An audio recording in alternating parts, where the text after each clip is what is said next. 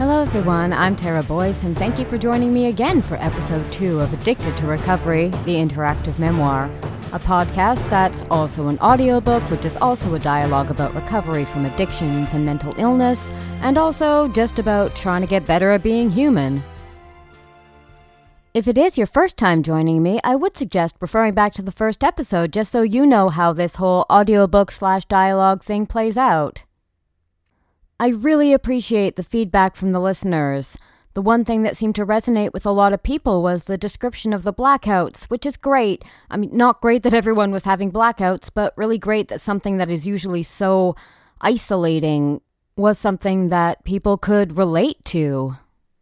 Some feedback that I got from people who actually know me very well personally was that I sounded, well, almost unnatural or perhaps too polished or performative. Uh, I am a performer, so that's not necessarily unnatural for me, but I will admit that I recorded and re recorded and re-scripted and edited the crap out of the first episode. I mean, I was going back and making sure there were no too breathy sounding breaths because, goodness gracious, God forbid that I breathe. Um, in a sense, I am used to doing that for voice acting auditions, but I was also really neurotic about putting myself out there and I wanted to make a good impression. But I don't want to err so much on the side of being fussy that I lose the sense of being a real person here. I am going to try, but it's a challenge for me. So, for example, right now there's a bird squawking downstairs and there's some renovation sounds going on outside. So a part of me is like, no, no, no, I can't do this now. I have to wait until the nighttime when it is dark and the conditions are perfect. Uh, which kind of brings me to something that I wanted to talk about in relation to the feedback, which is my struggle with perfectionism. Right? Um, it seems a little counterintuitive. Like, you were running a bulldozer through your life and you say that you're a, a perfectionist? I think you might have missed the mark a little there but it's actually something that's quite common to a lot of people I know in recovery. At this point, I recognize that it's a limiting and self defeating belief structure, but it still has its claws in me, and I know it's stealing my quality of life, but it's so deeply ingrained, I feel like I'm in a constant tug of war with it. Honestly, I'd love to hear any suggestions from you as to how to win that particular battle. Maybe I should call this my uh, interactive therapy as opposed to an interactive memoir. So, for as long as I can remember, I've had this belief that I am not fit to run my own life. That maybe one day I'd wake up and someone more suitable to the task would have taken over. But every day I'd wake up as me, thinking, who the hell trusted this person with a whole life? That's a lot of responsibility, and I just wasn't here for it. I've always been creative, and I have volumes of prose, poetry, music, drawings, unfinished projects I've started and never finished, and generally have never even shown to anybody because it wasn't ready yet. It's not perfect yet. I didn't just have imposter syndrome in regards to various roles I played in terms of being, I don't know, a student, a girlfriend, a performer, what have you. I had imposter syndrome in terms of being a human. I just really felt that I wasn't up to the task. So, for a while when I was a lot younger, alcohol worked in the sense that it removed the gatekeeper between me and making any decisions at all, which doesn't mean they were always good decisions, but when I was young, it broke me out of the paralysis of analysis.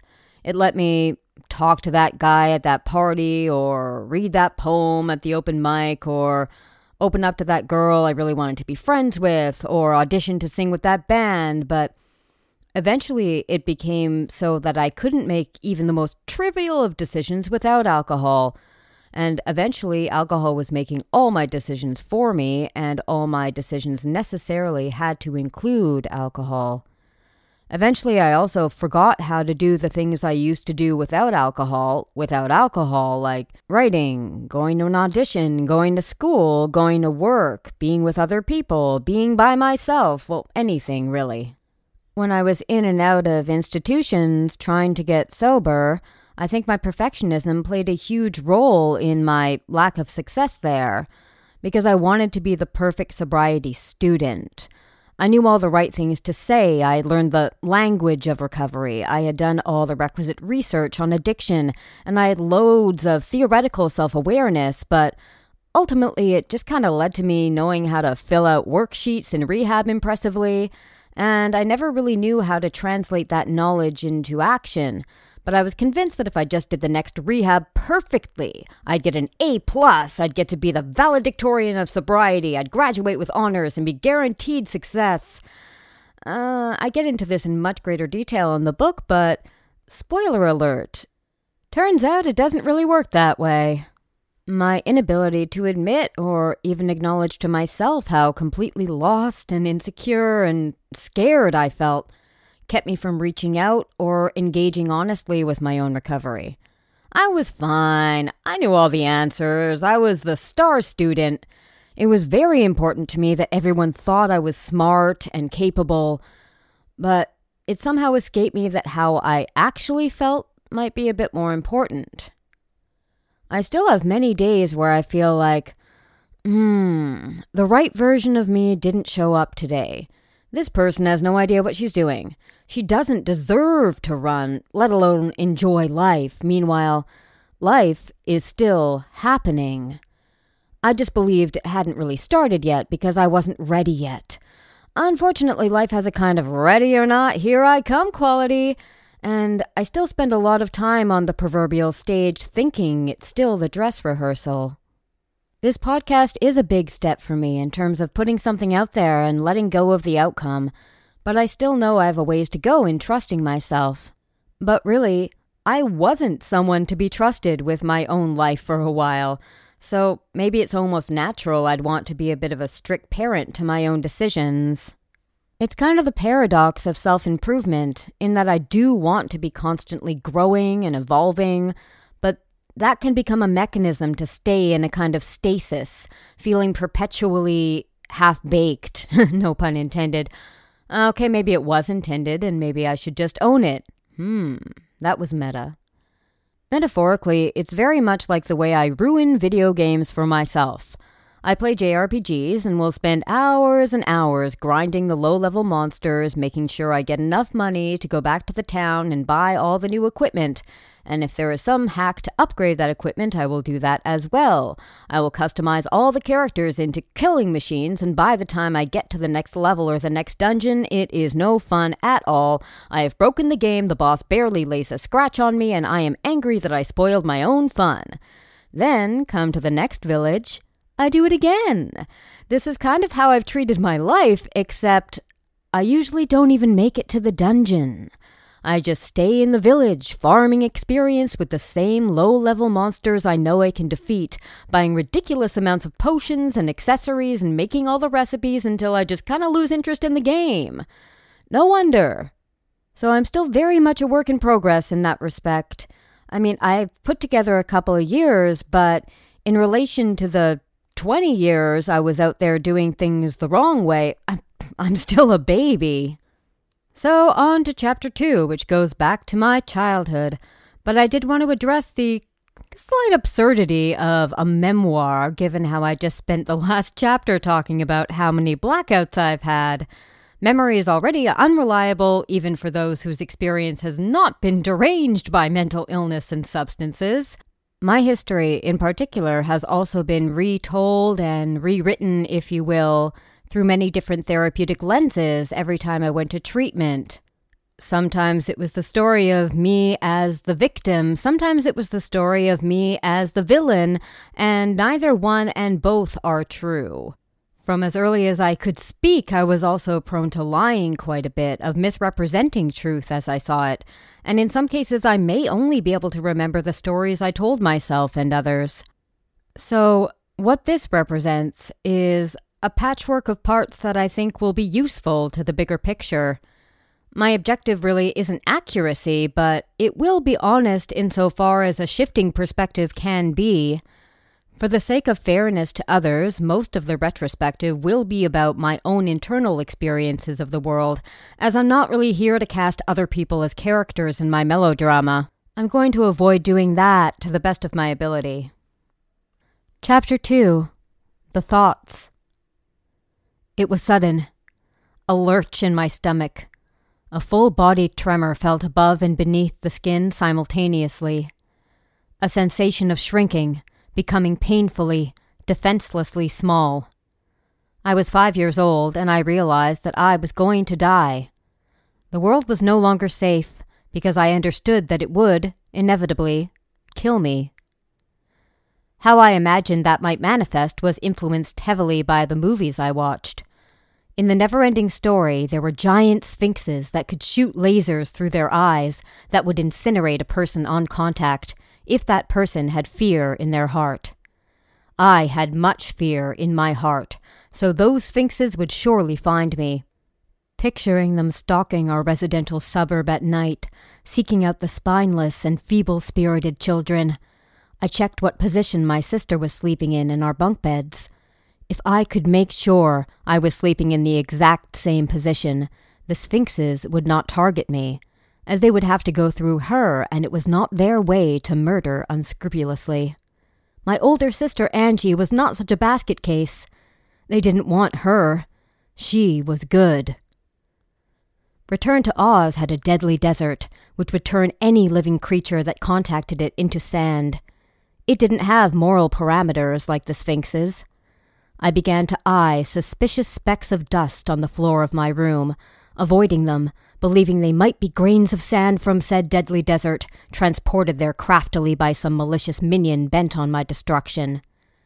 If my grilled cheese was grilled with some peculiarity, it didn't have to be the Virgin Mary, but some unusual pattern in the toasted bread. I believed the grilled cheese had been tampered with, poisoned. I would refuse to eat. This didn't come from any creepy kitty movie, this was just garden variety paranoia, like the toilet gremlins who had an appetite for one's private parts, which led me to hold my bladder until I could barely walk. The most terrifying was Who Framed Roger Rabbit, in which the maniacal Judge Doom had invented a substance called the dip, which was lethal to cartoons. I watched in abject horror as this sinister man picked up an animated shoe with his leather gloved hand and lowered it into the dip, murdering it just for being squeaky and silly as cartoon shoes are wont to be. This catapulted me into despair, as though I couldn't articulate it at the time. Judge Doom being able to kill even things that were, in theory, unkillable, like cartoons, meant all bets were off. Children were on the menu now as candidates for an untimely demise. Death was imminent, I saw it everywhere. And I was too young to have the words or the requisite amount of black eyeliner and other gothic trappings to express my discontent about this. Now, the movies weren't the problem. I'm sure my brain would have found some other source to credit my anxieties for a mind that was terribly sensitive and impressionable at once. These episodes of early onset existential dread, which we coined the thoughts, coincided with my mother's pregnancy and the birth of my little brother Logan, neither event pleasing me too much. One anxiety attack left me unable to uncross my eyes, bringing me to my first ever mental health care provider, my career as a professional patient in its prelude. It was suggested my irrational fears and acting out might have something to do with said brother's arrival. I vehemently denied this for 30 years, claiming that I barely even remember Logan's birth. I just remembered the thoughts and their terrible mastery over me. This is true. But I think it is also true that, on a deeper level, I processed my brother's arrival and the accompanying loss of certainty about my role in the family as a threat to my survival. That coupled with bizarrely morbid reflections for a young child, I felt my place as the family's focal point fading. And if I wasn't the center of attention, then, surely, I must be dying. It is possible my ego might have already been equally overblown and fragile. Just as abruptly, I reverted back to being a well adjusted kid. Macabre imaginings of all the ways my undoing would manifest were relegated to the background. Though as I started to be given some basic responsibility, it was clear I was not having it. I was asked to clean my room. I looked at collections of my things strewn about and panicked. So much clutter and so little capacity in my brain to categorize and create order. My mind turned to jelly, but I knew I would be at risk of losing privileges if I didn't do the task. Or at least appear to have done the task. Aha! I stuffed things haphazardly into plastic bags and hid them in the crawl space. There! My room is spick and span. Everything seems, on the surface, to be in its right place. Only I knew of the stashed belongings that spoke to my utter defeat at the hands of managing my own belongings. I didn't have the organizational capacity to keep up with my mess making capacity. This is an apt metaphor for how I would handle emotions and take liberties with honesty, believing life was really about how I could manage others' perceptions insofar as I could avoid consequences. If I could make someone else believe it's true, that's good enough for jazz, from the state of my room to the state of my sobriety. If only I had known how severe the consequences of this mental mismanagement would be, I might have learned how to clean my room, or more consequently, my conscience. Emotions felt threatening, and I wanted to just cram them all into plastic bags and hide them in a proverbial crawl space. Alcohol would eventually give me the illusion of being able to achieve this. I'm still not very good at keeping my room clean. I have the emotional recall of loneliness, of being also actually alone a great deal, but I'm aware this was not actually the case. Rather, the moments in which I felt lonely are amplified in my mind, for either their intensity or they have served the greater narrative of my outsider identity. Were I to trust my own memory, I would cast myself in the tragic and absurd circumstances of most of Roald Dahl's heroes, a child surrounded by villainous or disinterested adults who escapes into solitude through fantasy and reading. I did indulge these escapisms, but what exactly I was escaping from remains nebulous. My parents were anything but disinterested or villainous. My mother owned a boutique for used children's clothes and toys cleverly called Baby Boom, catering to the boomers' children. She started this business mainly to have access to all the clothes and toys me and my sister could want that she wouldn't have been able to afford otherwise. Even though there were financial struggles in my household, my mom's resourcefulness and choice of business made it so that I had no inkling of these woes. Why would I? My toy collection was the envy of the neighborhood. Board games, Lego, My Little Pony, stuffed animals, Fisher Price Barbies, we had them all and lots of them. Neither myself or my sister, my primary playmate, were all that interested in the Barbies. They would generally only leave their container when another neighborhood kid came over, and we'd observe, bemused, at how other kids found the process of dressing and undressing this disproportionate doll in various 80s inspired fashions enthralling. We were less inclined to want to play with those kids again. We preferred the My Little Ponies, who had a magic and whimsy in them. Their personalities and powers could be informed by the symbols on their rears, or the presence or absence of wings, or a horn to indicate status.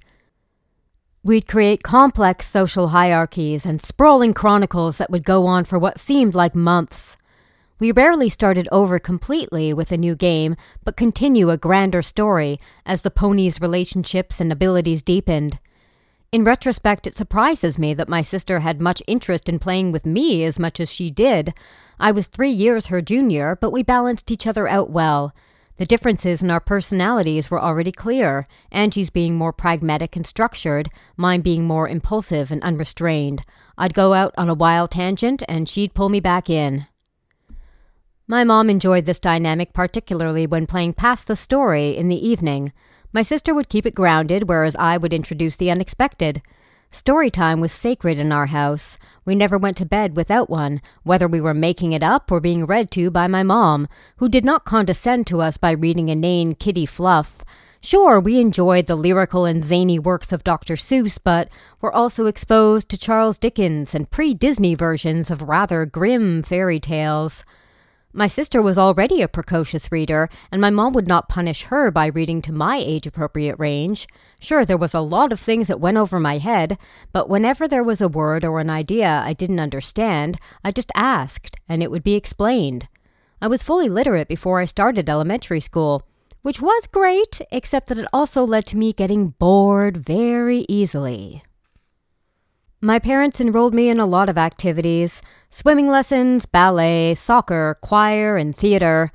I lost interest in the athletic pursuits rather quickly, as it was clear that I was not very good at them, and certainly not the best, and the gap between myself and the one who was the best was so vast I saw little point in participating.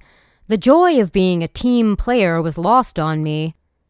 Even in theater, which I loved, I was only happy when I was the star or had considerably more stage time than the other kids, which was the case for my first childhood productions. In subsequent ones, when I was not as showcased, I became petulant, resentful of others with better roles, and spent more time scowling at them, mentally condemning their acting abilities, than actually working on my own. Independently, I was an avid reader and liked to write and draw, but when I wasn't the star of one of our productions, I would passive aggressively sulk, huddled up in a corner with a book. It was one of two extremes. Let me be the center of attention or leave me alone. This was all well and good in early elementary. I breezed through school, and no one seemed to mind if I preferred to do my own thing in class, so long as I finished my assignments and wasn't overly disruptive. I loved performing and, well, showing off, so participated eagerly in all the things in which my skills could be showcased, and I insisted those skills were showcased. There was a talent show for the older grades, grades 4, 5, and 6, when I was in grade 1. I insisted that I must be included in this talent show because I was, quote unquote, very, very talented. When asked how this was the case, I listed my skills, such as drawing and baking, which were met with amusement, but then demonstrated I could sing by belting out Tomorrow from Annie in front of the teacher in charge of the show and my whole class. My friend Heather wanted to be included, and, in the afterglow of wowing my audience, I graciously granted her the role of my dog, Sandy. She was delighted. Her mother, less so, and she and my mom approached us with the idea that maybe we could sing the song as a duet. I just scoffed at them. Dogs don't sing. I opened the show. My insistence on being in the spotlight extended to my community theater troupe, of which I was one of the youngest members. We were putting on Snoopy, the musical, and after this announcement, I told my parents matter of factly that I was going to be Snoopy. They braced me for the likelihood that this would not be the case, as they would privilege experience or perhaps reward someone who had seniority within the group. These politics made no sense to me, as I explained to them, but I'm the best. It seemed the director agreed. Well, so much for my assertion that dogs don't sing. This was not strictly delusional arrogance or entitlement, but a faith in my own abilities and dedication to actually being the best. When I got the role of Snoopy, I did little else with my spare time except go over the lines and lyrics, waiting until my mom put me to bed, then putting the nightlight back on to pore over trickier passages. There's nothing wrong with confidence, but mine was fragile and contingent upon the constant reinforcement of people around me. Rejection, thus far, hadn't been something I'd had to grapple with, but as it turned out, something I was ill equipped to handle gracefully, without it putting my whole sense of self worth into question. Once again, I must be extraordinary, or I must be garbage. This might have been exacerbated by the belief that things like skill and talent were innate. People commonly gushed over how talented I was, but never said anything like, You must have worked really hard to do that thing. So, if talent was something that one did or did not possess, it stood to reason that if someone didn't recognize my ability, they may have actually just discovered that I did not have them. I did not have it. The idea of subjectivity, nuance, or that talent could be developed over time did not occur to me. I was either a star or a complete fraud. When I was in my third or fourth rehab, I read a study that explained some of my somewhat baffling challenges with confidence given I was so strongly encouraged. This study, conducted by Mueller and Dweck in 2002, so I can't fault my parents or educators for not having this reference in, what, 1992, had fifth grade children solve moderately difficult problems. They were subsequently praised for either their intelligence or their effort. Next, they were given far more difficult problems in which they were more likely to face challenges. When they were asked to talk about those challenges, those praised for being smart attributed them to basically being too stupid and were more defeated, as if intelligence is fixed. What's the point of even trying? Those praised for their effort were more likely to improve. The study also found children who were consistently praised for innate ability were more likely to avoid challenges in general where they believed they could fail, were more likely to give up after a failure, and were more likely to perform poorly after a failure, their confidence fractured. They would be more inclined to believe their failures were evidence of their also apparently innate stupidity rather than a lack of preparation, effort, focus, or just cruddy luck. I was often praised for my talent or intelligence by well meaning and supportive people. However, any time I underperformed in any domain I was told to have talent in, I was shattered. I believed it was evidence that I wasn't actually any good. It had been discovered. My prior accomplishments must have been the flukes. And eventually, any time I did do well, I started to feel like an impostor, aware of my capacity to fail. It was high order black and white thinking. Also, if intelligence and talent were innate characteristics that should be rewarded by the universe, then what did my participation have to do with it?